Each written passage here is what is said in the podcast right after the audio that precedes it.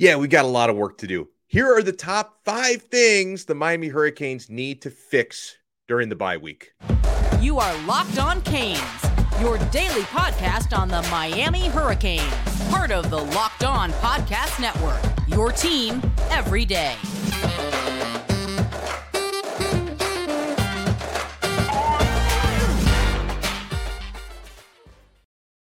I am Alex Donno, your host. I'm a University of Miami alumnus, Miami Hurricanes Radio Network post game show host, and contributor to allhurricanes.com.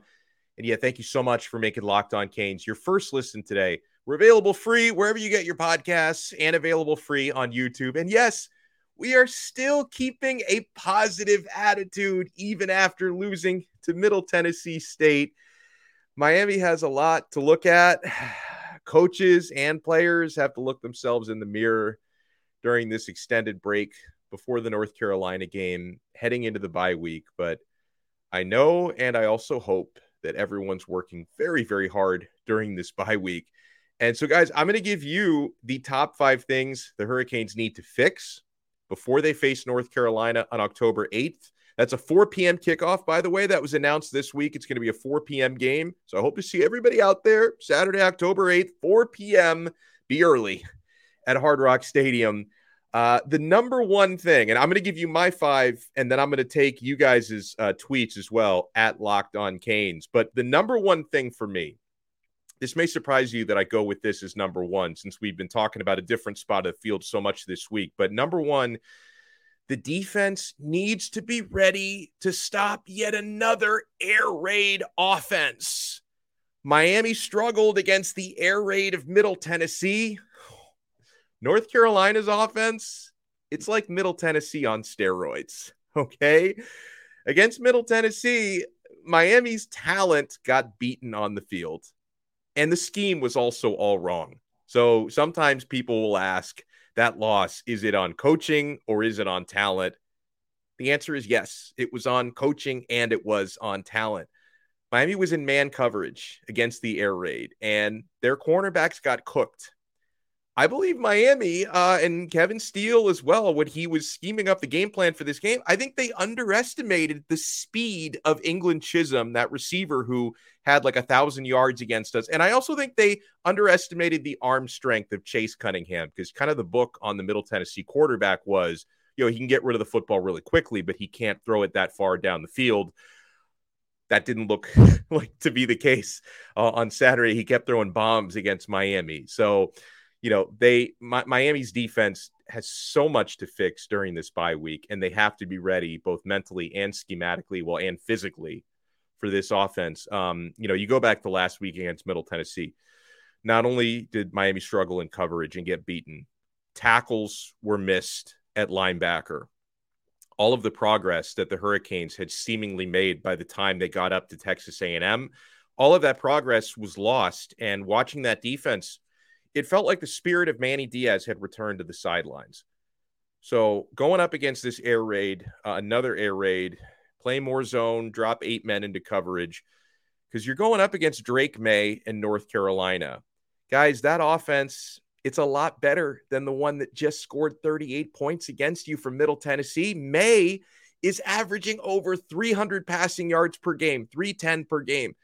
The Tar Heels have eight receivers with over 100 receiving yards already this season. They spread the football out like crazy. And North Carolina, they're averaging 46 and a half points per game.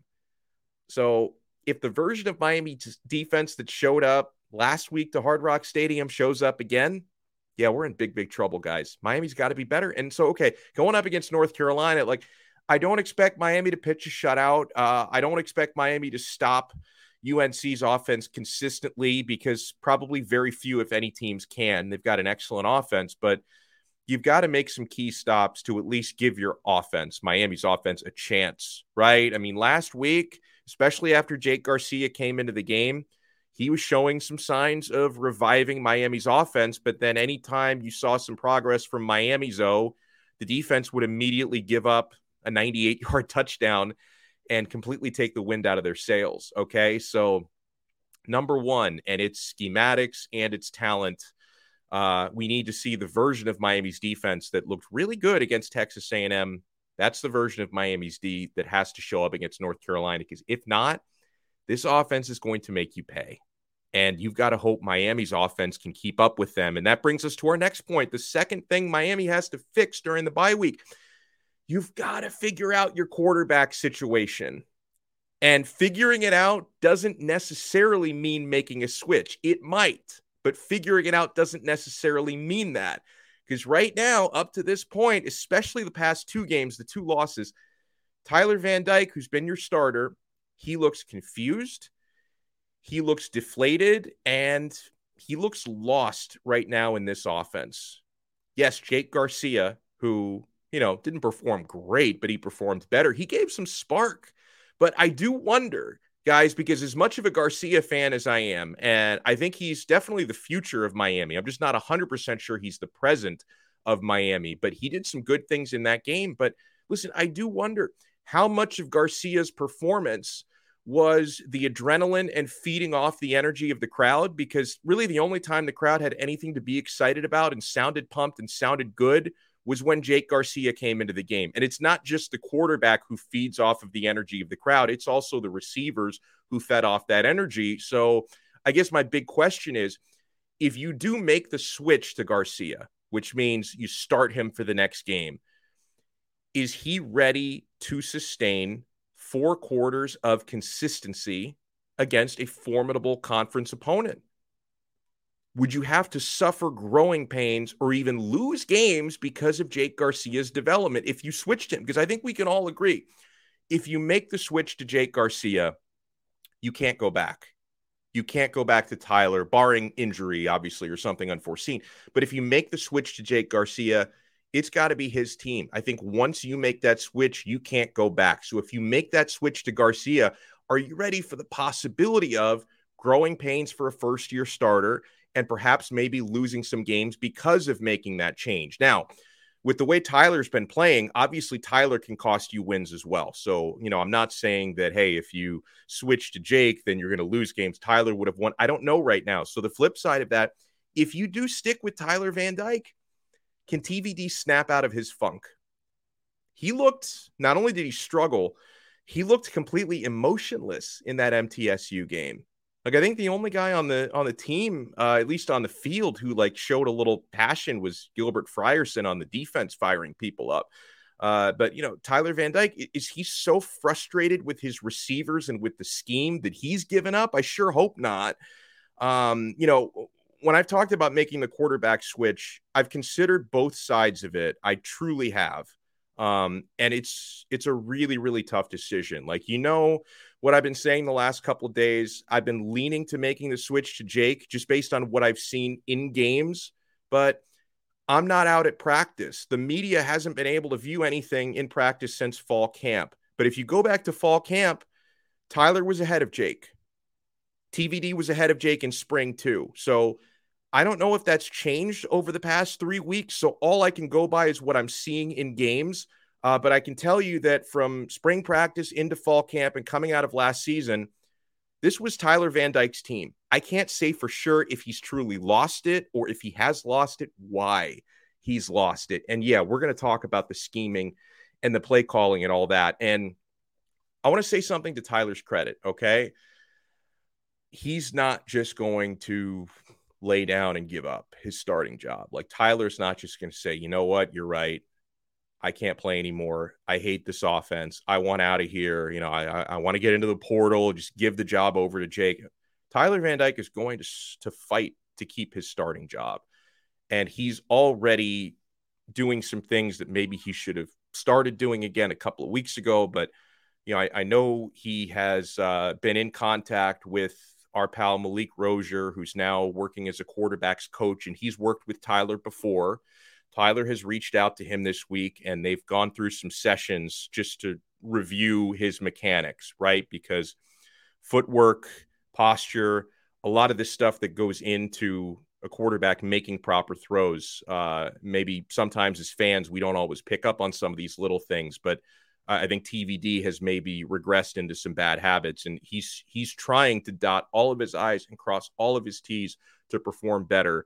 So I know Tyler's not just going to give this up. Okay. So yeah, that's the the second big thing for me is you've got to figure out this quarterback situation.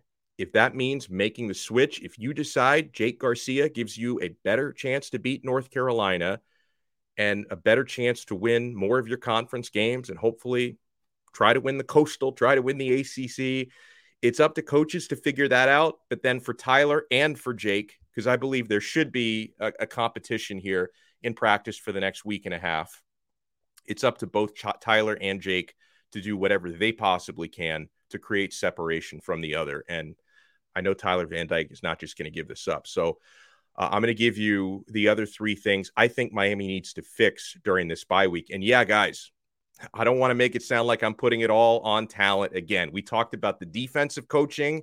We got to talk about the offensive coaching as well because there are some things that Miami's not doing on O beyond the quarterback that they need to be doing. Uh, before we get into that, guys, we got to talk about Bet Online. I hope you're taking advantage of the awesome services that Bet Online are giving you. I'm on there every single day. Bet Online is your number one source for football betting info this season.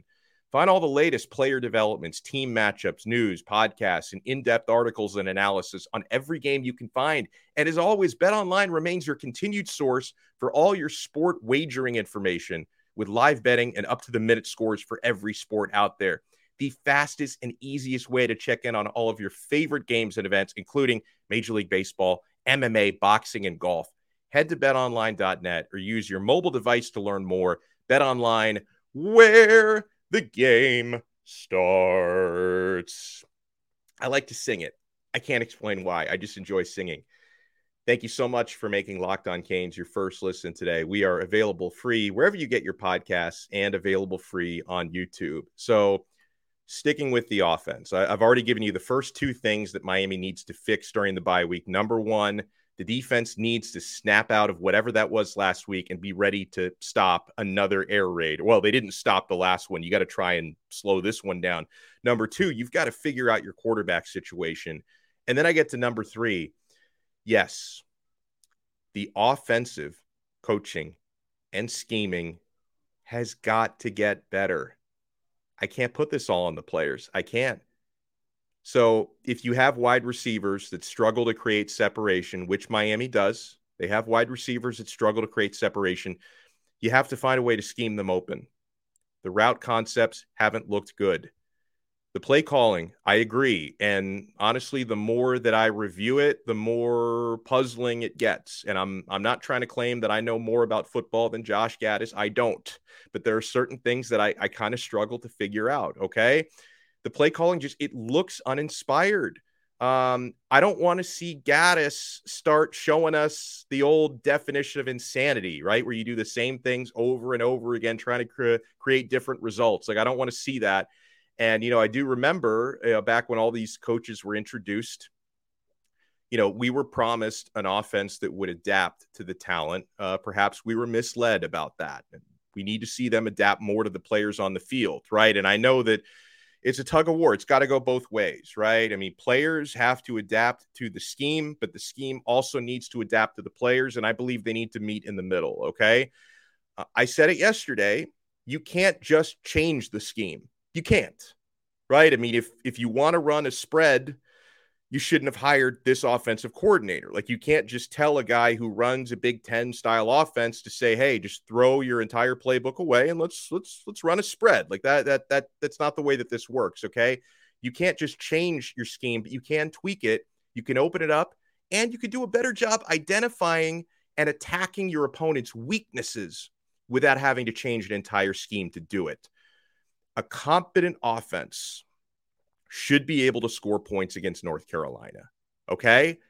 Can Miami show up looking confident? Because you look at what North Carolina has done on defense, for as good as their offense is, their defense is bad. Okay. I'm not guaranteeing you Miami can score against their defense, but I am telling you North Carolina's defense is not good. UNC gave up 576 yards and 45 points to what doesn't look like a very good Notre Dame team. Okay. They gave up 235 rushing yards and 28 points to Georgia State. They gave up 649 total yards and 61 points to Appalachian State and should have lost that game. I know Appalachian State is good and all that, even though they they lost last week. They're fourth place in their conference, but they're giant killers. North Carolina's defense, they can't stop a nosebleed. Can Miami be at least a nosebleed? Uh, against their defense this coming week because uh, Miami can't beat them if they can't score points. Okay. The Hurricanes have failed to score touchdowns in eight of their past 11 red zone trips. You might have to win a shootout to win this game. And you're not going to win a shootout with a water pistol. So you're going to need to actually cash in on your red zone attempts. Miami's not bad at getting into the red zone but they're really, really bad at scoring in the red zone. Okay. Um, l- let me add something to points two and three when you talk about the quarterback situation and also the offensive scheme, because my goodness, Luke Cheney at allhurricanes.com, this man put in the freaking work studying the pro football focus stats with Tyler and Jake throwing to certain areas of the field and against certain coverages. And he did a lot of film study to come up with some research. Um, I don't think he's reinventing the wheel here, but this reinforces a lot of the things we have suspected about Tyler Van Dyke and what Tyler Van Dyke needs from a play caller in order to be successful. Uh, Luke writes in the Hurricanes' two losses with Van Dyke under center, the offense has run 83 plays in a non condensed formation. That's what Tyler is better in. And 77 plays in a condensed formation where Tyler's not as good. He says the contrasting results between the two are staggering. Miami's yards per play in non condensed formations, sacks not included, is 5.43 yards per play as opposed to 3.87 in condensed, where Tyler's not so good. He says UM's yards per passing attempt is also better, 5.56 compared to 4.0, as well as yards per carry, 5.25 compared to 3.34. He says the difference in play from Van Dyke is also profound. Against Middle Tennessee State, the quarterback was decent in non condensed sets, completing 10 of 16 passes for 98 yards. In condensed sets, however, he was awful, completing only 5 of 14 passes for a mere 29 yards, one touchdown, and two interceptions. Those statistics, he writes, shed a light on the necessary direction that Gattis and the rest of Miami's coaches must take with the offense moving forward if they plan on playing Van Dyke. He is an up tempo, spread style quarterback that has been thrust into a more power based, pro style scheme that does not benefit him and the rest of Miami's offensive personnel. He says, but, but if UM does not make these schematic changes towards a more spread based offense, then Jake Garcia looks to be a better fit at quarterback, he writes. And maybe Miami decides this. Maybe Miami decides, you know what, we don't really want to tweak our playbook that much. Maybe we just go with the guy who's better at this. Uh, Jake Garcia was five for eight for 84 yards in the second half of the Hurricanes game against Middle Tennessee in condensed formations. He also played in a similar offense in high school to the one that Gattis runs at Miami. So, I mean, again, you don't have a big sample size on Jake, obviously, because he's not played nearly as much as Tyler. But the limited sample size we've seen tell you that Jake Garcia performs better in the plays that Josh Gattis prefers calling. So you're going to have to maybe prefer non condensed sets and plays you don't call as much in order to really give Tyler Van Dyke the best chance to succeed. And, you know, essentially, if you choose your scheme over Tyler Van Dyke, then I think Jake Garcia is the better guy to run it. But if you decide to choose Tyler over Jake, I think you need to tweak the playbook to fit him better. And this is exactly what I'm talking about when I tell you that you need to scheme to not only exploit your opponent's weaknesses, but also to fit your own players' strengths. Because yes, you can find answers within your, within your own scheme if you tweak it enough without throwing out your playbook completely. Because I think that there, at least I hope, that there is a good amount of plays that Van Dyke can run within this playbook, but maybe Jake Garcia can run more of those. So that that's a big something that Miami has to figure out. Okay. Miami's physicality has to return. That's number four. That's a huge one. That was something that was completely missing against Middle Tennessee. Miami's offensive line, guys, they pushed around the opposition in three of their first four games. So I refuse to believe that Middle Tennessee has a tougher defensive line than Texas A&M. So that tells me Miami got pushed around by MTSU because they weren't mentally ready and they were sleepwalking in that game. The offensive line for Miami was the most consistent unit for the first three weeks, and then they regressed in week four. So I've got to believe that what they did last week was at least a bit of an aberration because we know that this offensive line is capable of doing better than they did against Middle Tennessee. And listen, I know Zion Nelson didn't play in the Middle Tennessee game, and hopefully he'll be back for North Carolina, and that's going to make some difference. But the rest of these guys need to step up and play better also. Um, you know, sticking with physicality, uh, you know, Miami's defensive line actually graded out okay against Middle Tennessee, but the linebackers forgot to tackle and the defensive backs apparently forgot how to run, but they were also schematically put in a tough position against the speed that Middle Tennessee had. Um, so you have to wonder, like, with some of these veterans on Miami's defense looking like they're kind of regressing to last year, you have to wonder maybe if younger players like Wesley Bissainthe, who's looked really good when he has played, you know, he's a true freshman, maybe he deserves more snaps. So that's number four. And then uh, I'll give you number five on the other side because number five, bros, this involves all of us. Okay. This involves you, me, and everybody. So keep it locked right here to Locked On Canes. And we're going to read some of your suggestions as well on the top five things that Miami needs to fix during this bye week. You know what doesn't need fixing? LinkedIn jobs they're doing pretty good right now, LinkedIn jobs. And I got to tell you, I've been on one side of it.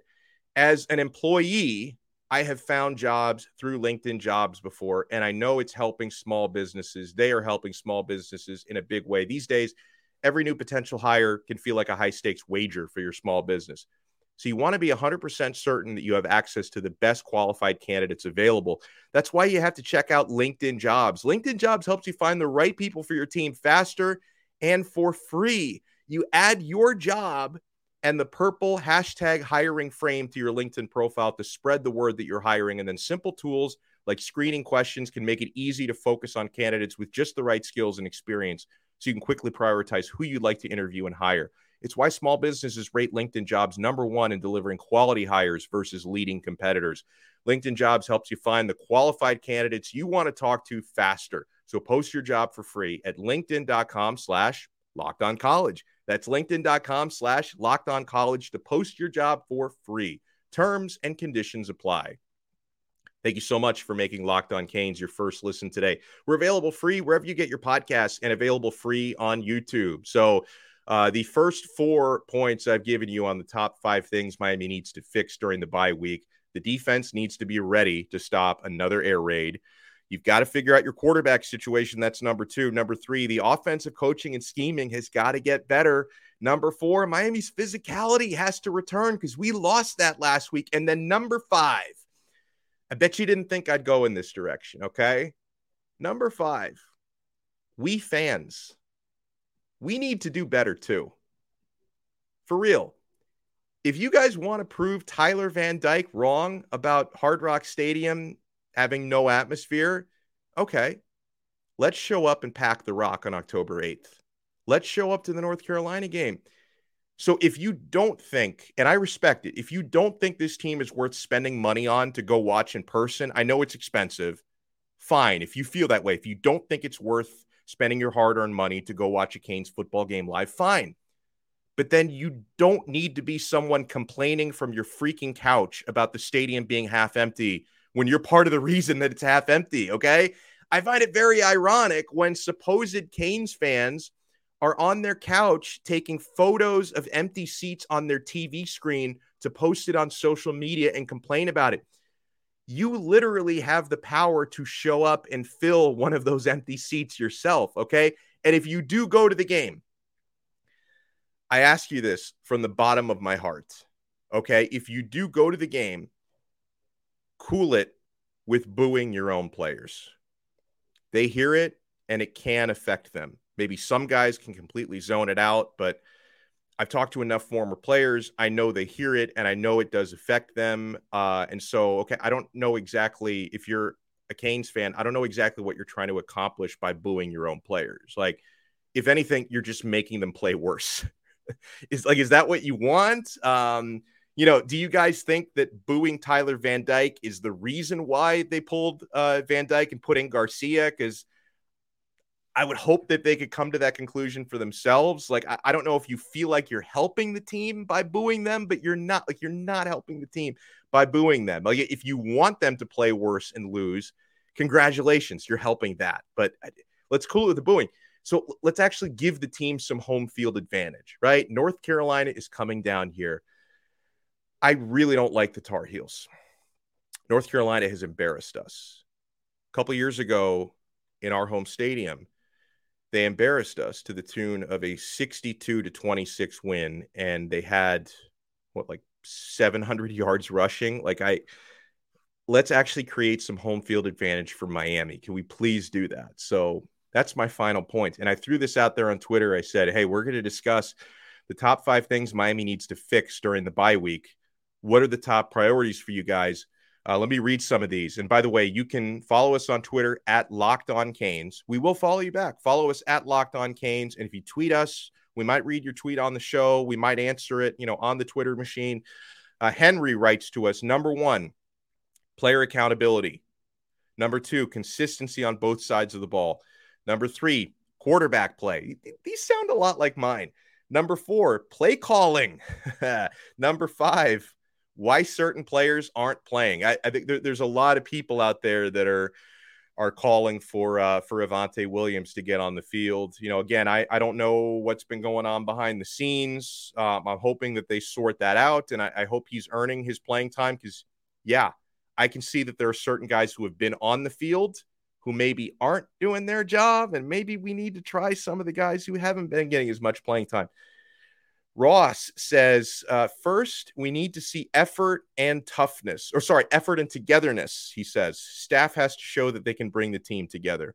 Yeah, I mean, you know how I feel. Like the staff, yes, but also these players, as we talked about on yesterday's episode, these players need to also lead from within and they need to hold each other accountable.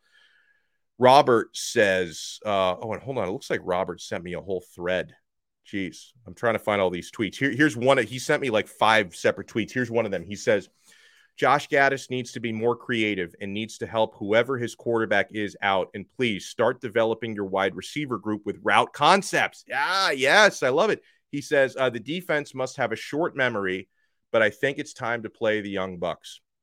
I can tell a lot of us we think alike. Okay.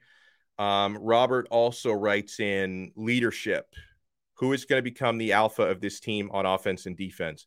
Mental toughness, he says. This will show us who is mentally strong and mentally weak from where the coaches can uh, then play who wants to actually be out there on the field. Uh, Ada writes to us. Uh, he's, she says, Oh no, you listed some of these out for last week's game in terms of my keys to the game, and we didn't accomplish any of them. she says, hopefully the powers that be listen this week. I'd love it if they do. Uh, I, I, know some. I know some recruits listen. Uh, I cannot confirm or deny if any of like the, the current players listen. I don't know. Uh, she says maybe a Hurricane Ian will blow away all the bad karma from our Canes. Nelson writes in needs to fix fix the most important issues, blocking and tackling. Yes, I can see that, Nelson. Uh, let me see who else. Ooh, uh, Lieutenant Z writes in clock management.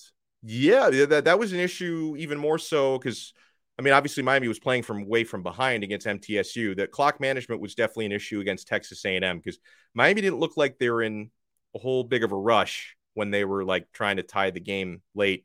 Probably could have done a little bit better. Uh, our friend Chill, Chill is always on point. By the way, he's he's been right about more things than a lot of us have. He says run the ball, stop the run, tackle at the point of contact, and win the kicking game. I will say that kicking game was fine last week. We found out Miami's apparently got two punters who are really good, and uh, you know I thought Borregales, uh, you know, he didn't have as many pressure kicks, but I thought he bounced back nicely from the trouble that he had against Texas A&M. That'll do it for today's episode. I love you guys. We're going to keep giving you bye week content. We never stop. We never stop a lot of caffeine here on Locked On Canes. Get more on the ACC by making Locked On ACC your second listen every day. Host Candace Cooper and the local experts of Locked On take you across the ACC in 30 minutes. I join her every Thursday, by the way. Make Locked On ACC your second listen. Thank you for making us your first. We will talk to you again next time on another episode of Locked On Canes. We are part of the awesome Locked On Podcast Network, your team every day.